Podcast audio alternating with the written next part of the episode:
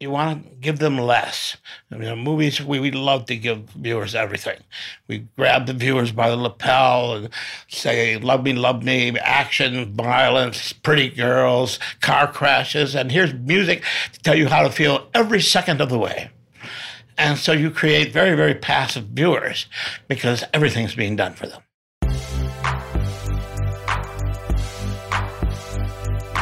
I'm Sean Fennessey, editor in chief of The Ringer, and this is The Big Picture, a conversation show with some of the most fascinating filmmakers in the world.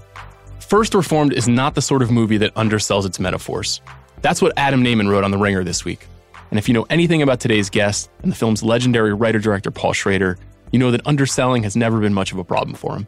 In his screenplays for Martin Scorsese movies like Taxi Driver, Raging Bull, and The Last Temptation of Christ, and in the films he's directed, which include American Gigolo, Cat People in Affliction, Schrader has shown the world a bold, paranoid, violent, delirious vision. Schrader makes films about obsessive, closed off men constantly in search of an answer to life's existential mysteries. First Reformed, which stars Ethan Hawke in a career best performance, plays Reverend Toller, a classic of Schrader's single minded men. He becomes consumed by the degradation of the environment, which triggers a crisis of faith before the movie's operatic and ecstatic finale. I talked to Schrader about the slow cinema he modeled First Reformed on, why he returns to these tortured figures, and why he no longer has a relationship to Hollywood. Here's Paul Schrader.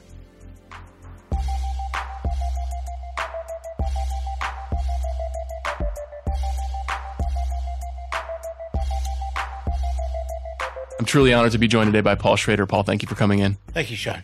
Paul, I want to know exactly why you decided to make First Reformed and when it dawned on you. Well, about three years ago, I had been a uh, film critic and I had written a book of uh, aesthetics about spiritual cinema. But I never thought that I would uh, make one myself. That wasn't me. I told people that I'm too intoxicated by the attractions of sex and violence and action and empathy to ever take a plunge in those icy waters of transcendence about three years ago, I was speaking with Pavel Pawlikowski. I had just given him an award at the New York Society of Film Critics for Ida, the Polish film about a nun. And we were talking about spirituality in cinema and about the new economics of uh, filmmaking, the lower costs, reduced costs. And I walked back uptown that night and I said, It's time now. You know, it's time for you to write that movie you swore you would never write. You're going to be 70 next year, and it's finally time. And so once I made that decision, then it came together quite quickly. Was this uh, always a story about a priest for you? It's not a priest. It's a reverend. Excuse me, a reverend. Uh, the differences of, of, the whole issue of Catholicism and celibacy. Mm-hmm. Yes, it always was. And what were the movies that you went back and reviewed to kind of get yourself back in that mode? Well, the ones I've written about, which is, is the Bresson films, uh, Country Priest, Pickpocket, Bad Escaped, The Dreyer, the Antonioni, uh, the Rossellini, Voyage in Italy, uh, Ozu, of course, and uh, and then some of the newer films, uh, the Bergman, of course, uh, and then the newer films like uh, Carlos Reygadas uh, Silent Light. Coincidentally, a month or two after I had that discussion with Pavel, I was invited to the SCMS annual convention in Atlanta, where there was a panel called Rethinking Transcendental Style. And three scholars from around the world, Baylor, Israel, Portugal, were giving papers on that book I had written 45 years before and how it has stood up. And, uh, and I sat there and observed, and I thought, well, you know, if anybody is rethinking transcendental style, it should be me. So then I began a simultaneous journey, which was also about three years of rethinking that book, trying to figure out why I had written it, what my how, how my uh, ideas had changed, and what had become of that style I had written about in 1972. And that book will be published on May 22nd by UCal Press. But what goes into the making of the film? Did you, the way that you saw these films change and the way that you made the film then influence that? When films work on the quiet side, the contemplative side, they get involved with withholding techniques. Uh, and in, in fact, they sort of run against the very grain of film itself. Film loves action and loves empathy. Kiss, kiss, bang, bang. And um, and so when you start withholding things, withholding music, withholding a certain kind of acting expression, uh, withholding certain dramatic compositions, withholding editing patterns that tell you how to feel, um, then the viewer starts to feel a, an unease. And that unease is resolved either by the viewer coming toward the movie or leaving the theater. And that's a delicate dance you do when you withhold because you want the viewer to start to come toward you. And you don't you want to give them less. I mean, movies, we, we love to give viewers everything. We grab the viewers by the lapel and say, love me, love me, action, violence, pretty girls, car crashes, and here's music to tell you how to feel every second of the way.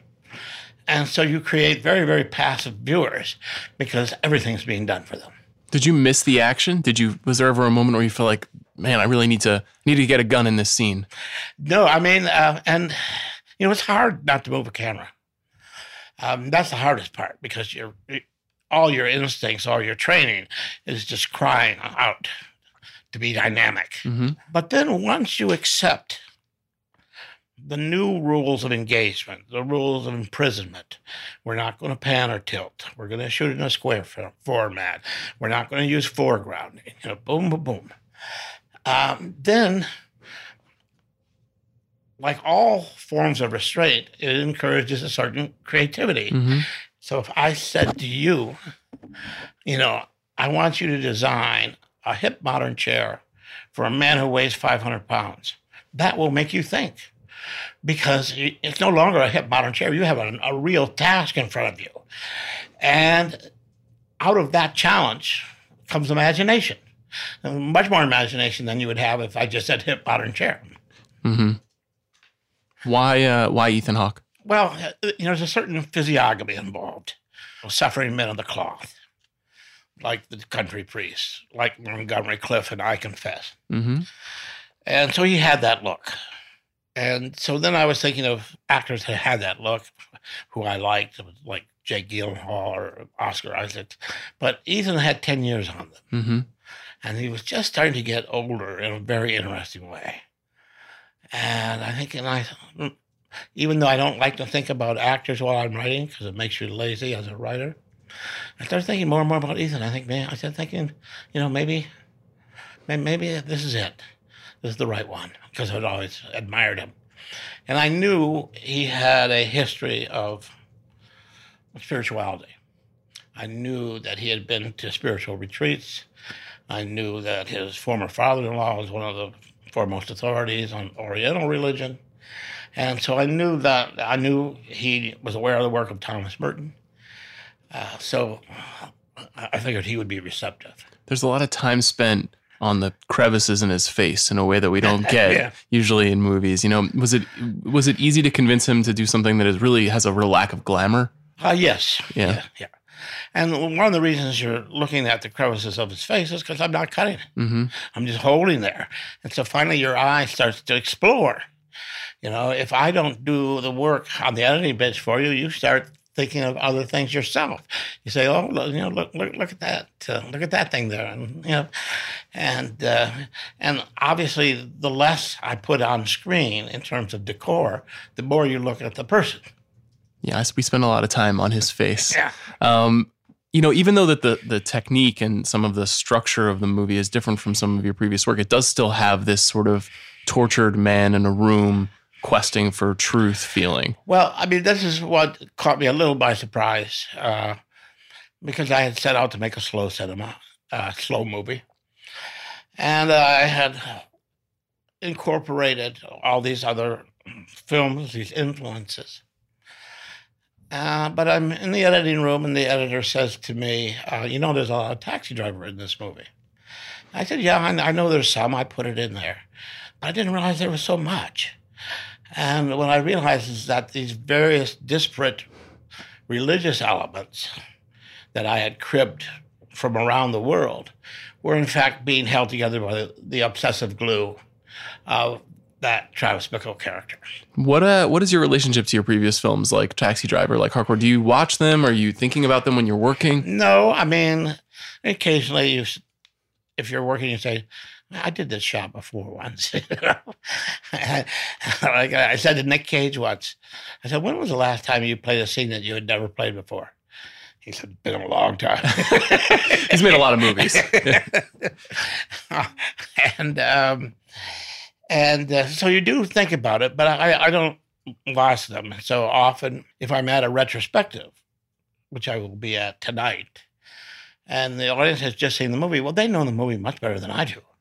Know, I have to sort of ask them, you know, what was that character's name? And yeah, you're showing what light, light sleeper tonight. Yeah, an affliction. We had a filmmaker in here last week who talked about ripping off a shot from Mishima um, straight up and just said that he loved it. Which, it was, which filmmaker? Uh, uh, his name is Boots Riley. He has a movie that's played Sundance, and he said he just uh, there's a segment in the elevator in his film that he was pulled just straight from you, shot for shot. Um, do you have that happening often now, where you have filmmakers come up to you and say, "Oh, you inspired me, and I stole this from you"?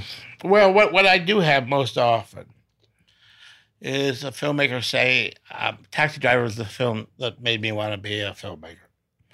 And then I say, let me guess, you saw it when you were 14. Mm-hmm. And they're always bail.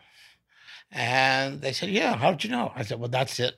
That's that sweet spot. Age 14, 15, the young man, been watching action movies, all of a sudden stumbles across Taxi Driver, which he thought was going to be an action movie, which is a different kind of action movie, and gets his mind going. How do you feel about that being part of the legacy, your legacy as a filmmaker? Because because it, can kind of cut in a negative way too. Not really, uh, not for me, because having that kind of validation so early on, having get having stumbled onto the zeitgeist, and having a film that that keeps renewing itself.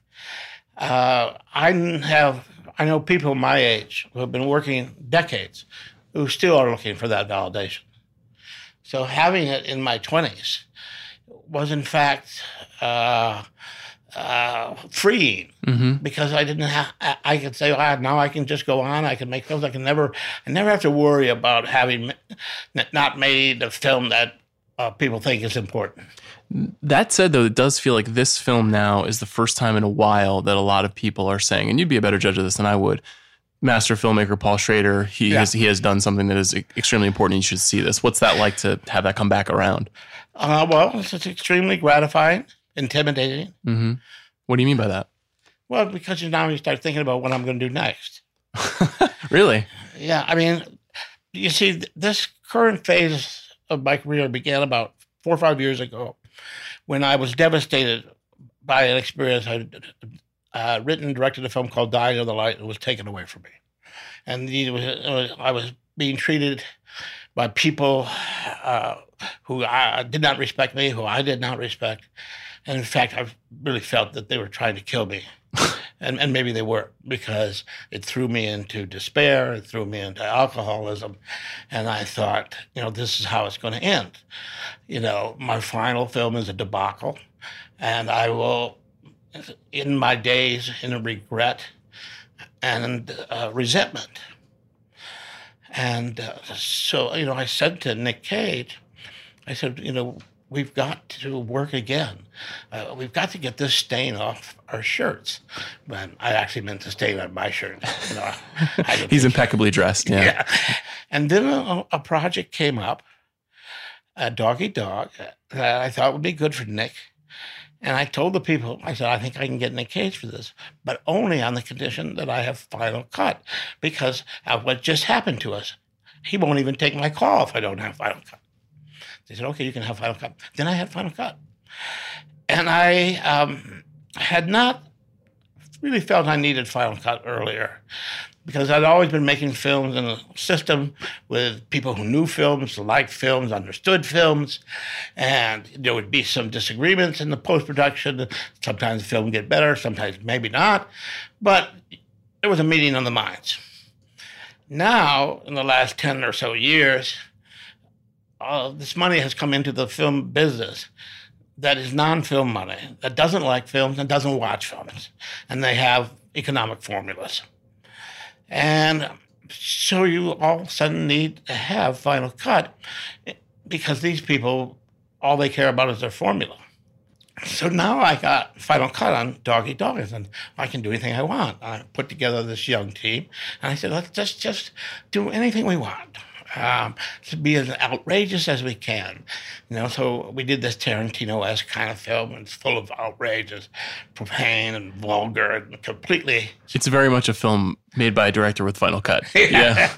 and then I started working on this new idea, and I said, wait a second, I can go back to these people. I can get Final Cut again, only this time I'll use the freedom not to do things rather than having the freedom to do ex- extravagant things, I will use my freedom to be quiet and not cut and not be commercial. So that's, you know, how that experience of Dying of the Light, which I've now on my own dime re-edited and made to a into a film called Dark, which cannot be shown. I was going to say, where can I see that? Okay, that's too bad. Um, if you do Google Schrader Dark Rotterdam, uh, a lecture I gave earlier this year will show up where I describe the entire process and show long clips from the new film. Uh, I can't show the film, but I can use clips as a teaching device. Interesting. so, are you now thinking of every film that goes forward as an individual challenge? Is there something about doing something you've never done before? Well, I've always felt that. You know, canyons. You know, I said to Bret Ellis, let's just do it ourselves. You know, um, you write it, I'll direct it. We'll put our money together or do a little crowdfunding and we'll do a DIY movie. Uh, I don't I don't even know if it's possible to do a crowdfunded movie, but let's find out. And we did it. And um, what'd you learn from that one? Oh, I learned never to do it again. uh, I mean, it's a lot of work. Yeah.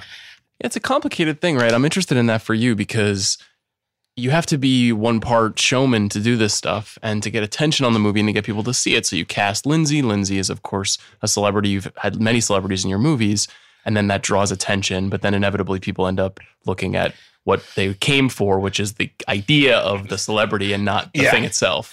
Yeah, and uh, uh, and sometimes you get burned. Mm-hmm. You know, um, if I cast, let's say, Brad Pitt as a homosexual as a cross dresser.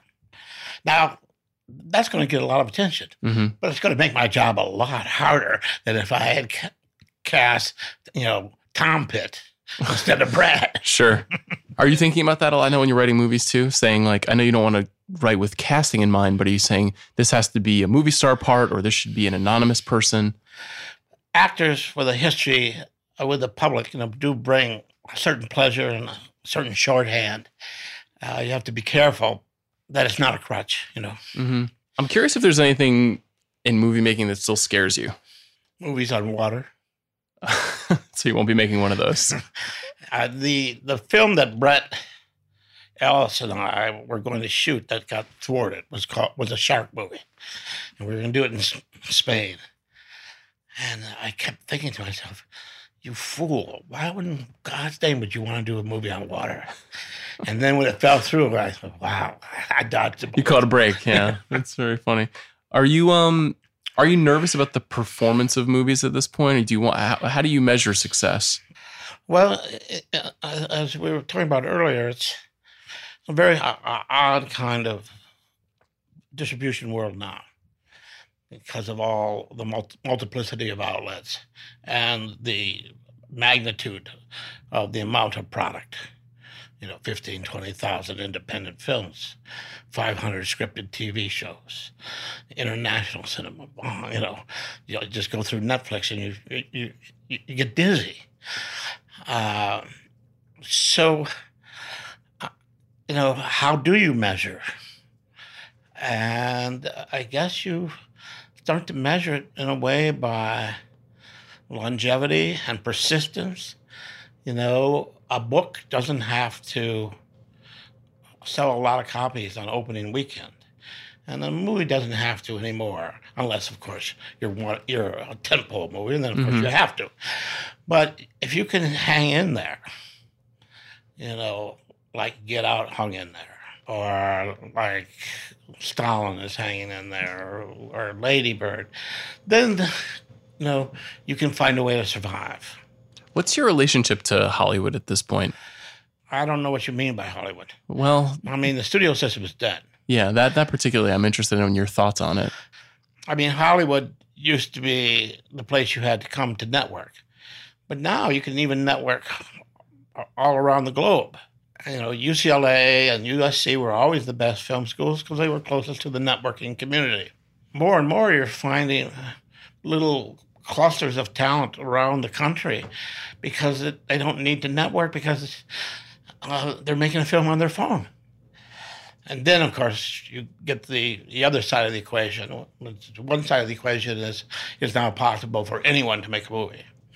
And the other side of the question is virtually impossible for anyone to make money making a movie. So many of these filmmakers are so happy to get their investment back when they sell off to Netflix or someplace. And Netflix is, you know, determined to possess the largest, most shallow body of water on on Earth. um, the uh, but of course those films get lost. Occasionally, a Netflix film will start to emerge, but you know, like the latest ones that have emerged are Wild Wild Country and Berlin Babylon. But Berlin Babylon was also quite successful in Ber- in Germany as well, but it it, uh, it, it does get harder. Are you watching as many films as you used to, or do you feel as engaged in that universe as maybe even when you were a critic? Well, I try, well, you know, I, I try to watch everything, but it's not possible. hmm And in fact, when you watch the first episode or two of a episodic, and you decide to quit, that's quite a relief. Yes, it is. I know that feeling well. I don't have to watch that anymore. yeah. Dodge that one. One of the reasons I'm active on Facebook is because I have a community of um, maybe several hundred cinemaphiles, most of whom I know, but others who I know uh, their taste. And uh, if they start to mention stuff, and if I see something, I mention it, they mention it, then you start to pay attention to it. Because I, I wasn't going to see Collateral. And then it got mentioned once, it got mentioned the second time, and a third person started talking about it, David Hare's. hmm I said, well, you know, maybe I'll give it a shot. And I watched it and I loved it. Sounds like you do kind of like Netflix though a little bit. You're still trying some stuff. So what is what are you going to do next? Do you know what it is? As I said earlier, I'm, I'm very intimidated by this film. You know, as I've said about this film, I hope it's not my last film, but if it is, it's a very good last film.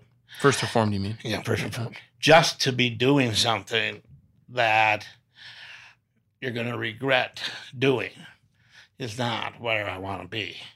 So uh, I am uh, writing something now. It's, I think it's a little too personal, but maybe I can scale it back.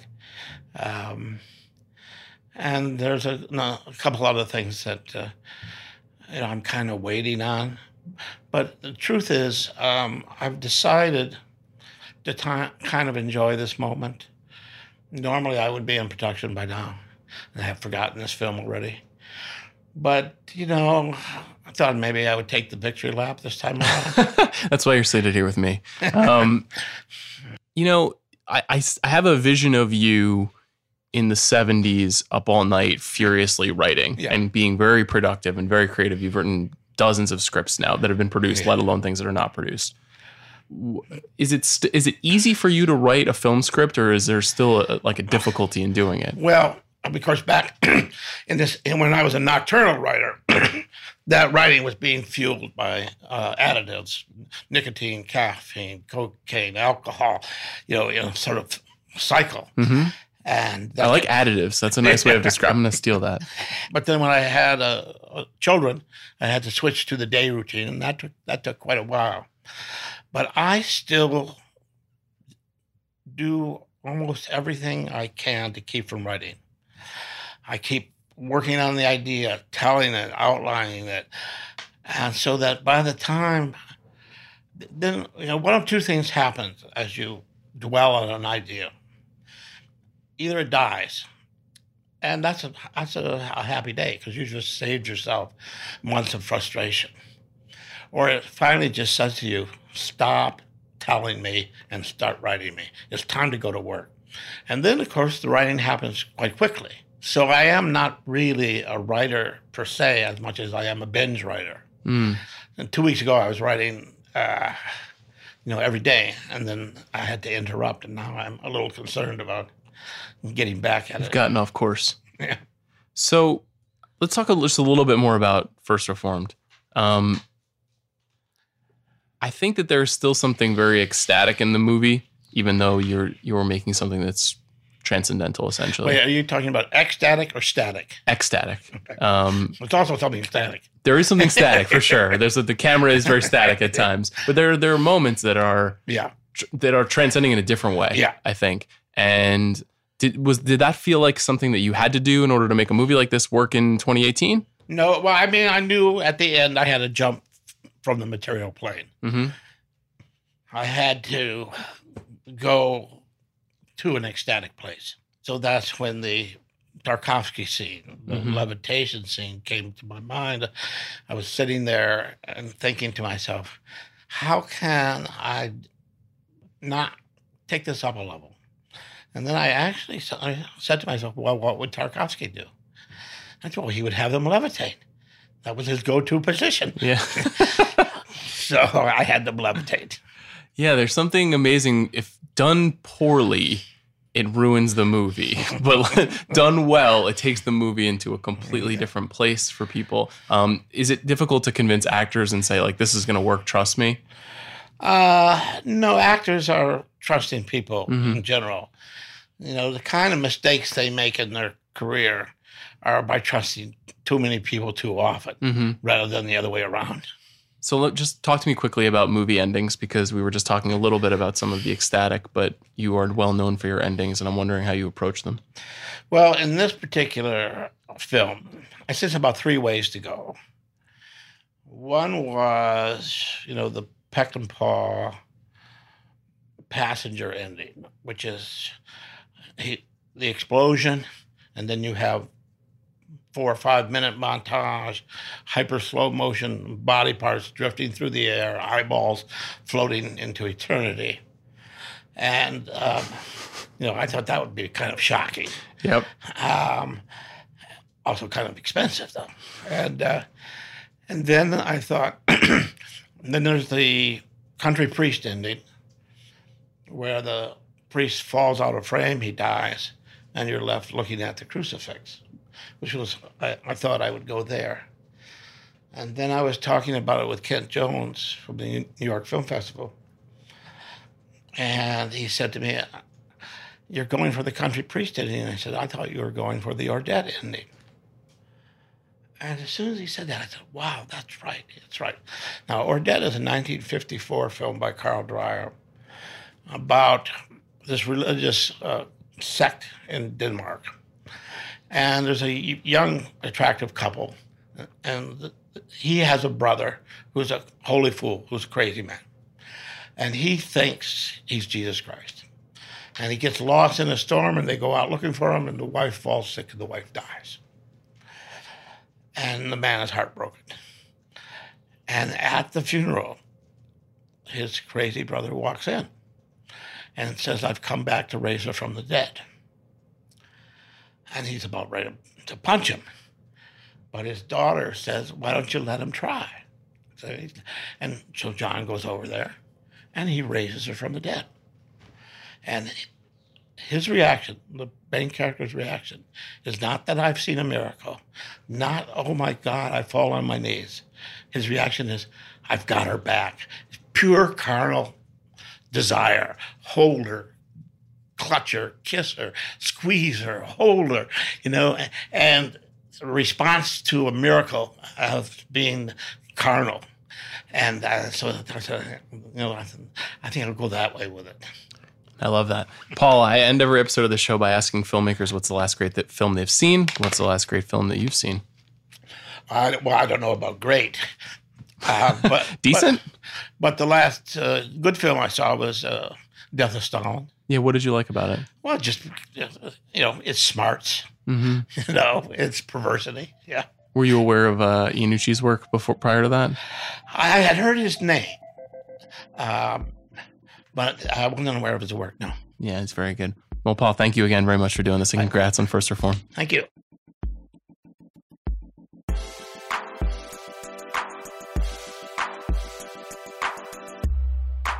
Thanks again for listening to this week's episode of The Big Picture. Thank you to my producer, Zach Mack. What up, Zach? And if you want to read more about movies, check out theringer.com where we will be covering Solo, a Star Wars story in a full assault. And I'll have a podcast later this week breaking down the movie with our pal David Shoemaker. See you then.